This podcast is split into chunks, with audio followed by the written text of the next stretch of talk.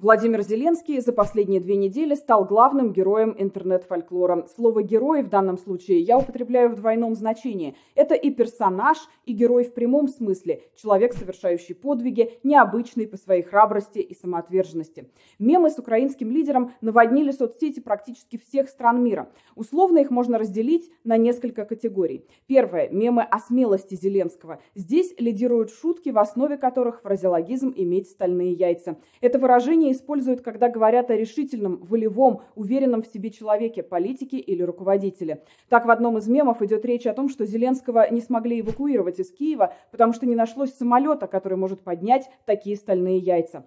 Другой мем гласит, что видно из космоса. Ответ – пирамиды Гизы, реку Амазонку, Большой каньон и яйца Владимира Зеленского. Зеленского изображают в виде супергероя, сравнивают его с Путиным, который боится людей и сидит за длинным столом, в то время как Зеленский Зеленский все время окружен людьми и общается с ними неформально. Вторая группа мемов связана с невероятно стремительным ростом Владимира Зеленского как национального лидера. Сначала Зеленский играл президента в телешоу, потом сам стал президентом, а теперь ведет себя как президент, которого играет Харрисон Форд.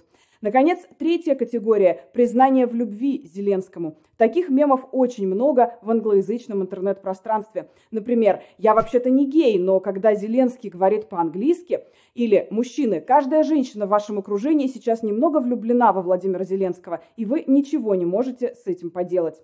Стремительный рост Зеленского как политика и лидера, вокруг которого сплотилась страна, подтвержден и цифрами. В Украине 91% опрошенных группы «Рейтинг» поддерживают его действия. С декабря 2021 года поддержка действий президента Украины выросла в три раза, говорят аналитики. Зеленский для всего мира стал в каком-то смысле и просветителем. Именно благодаря ему на обложке американского журнала Time появилась надпись на украинском языке «Жизнь победит смерть, а мир тьму». Репрезентация украинского языка в мире очень важна. Подавляющее большинство жителей разных стран имеет о нем весьма смутное представление, не отличает на слух от русского и вообще мало что знает об украинском как самостоятельном полноценном языке. В этом смысле высказывания Зеленского, многие из которых мгновенно становятся афоризмами, очень ценны. Они знакомят мир не только с визуальным желто-голубым образом Украины, но и с тем, как Украина звучит.